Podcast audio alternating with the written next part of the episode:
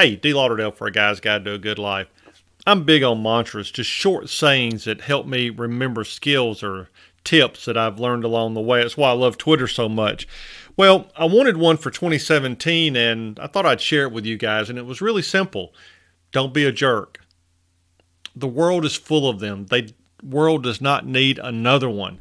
But what does that mean? What am I thinking when I'm telling myself don't be a jerk? Well, sometimes it means having patience.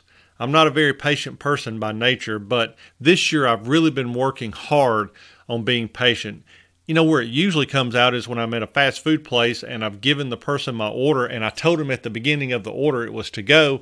And then I get to the end of the order and they go, Oh, is that for here to go? Trying to be patient. I'm also trying to have empathy. When I see someone maybe flipping me off in traffic, instead of reacting negatively, I just try to think, okay, Maybe they're having a bad day. I don't know what's going on in their life. I'm trying to give them the benefit of the doubt. And then the last one is manners. Now, as you can tell, I'm Southern, and so that means that my mom raised me with really good manners. Uh, we've raised our two girls with really good manners. And so this year, I've worked even harder on that saying please, saying thank you, holding the door for people, all of those simple acts of kindness that make a huge difference. So that's how I've been working on it this year. That's been my motto don't be a jerk.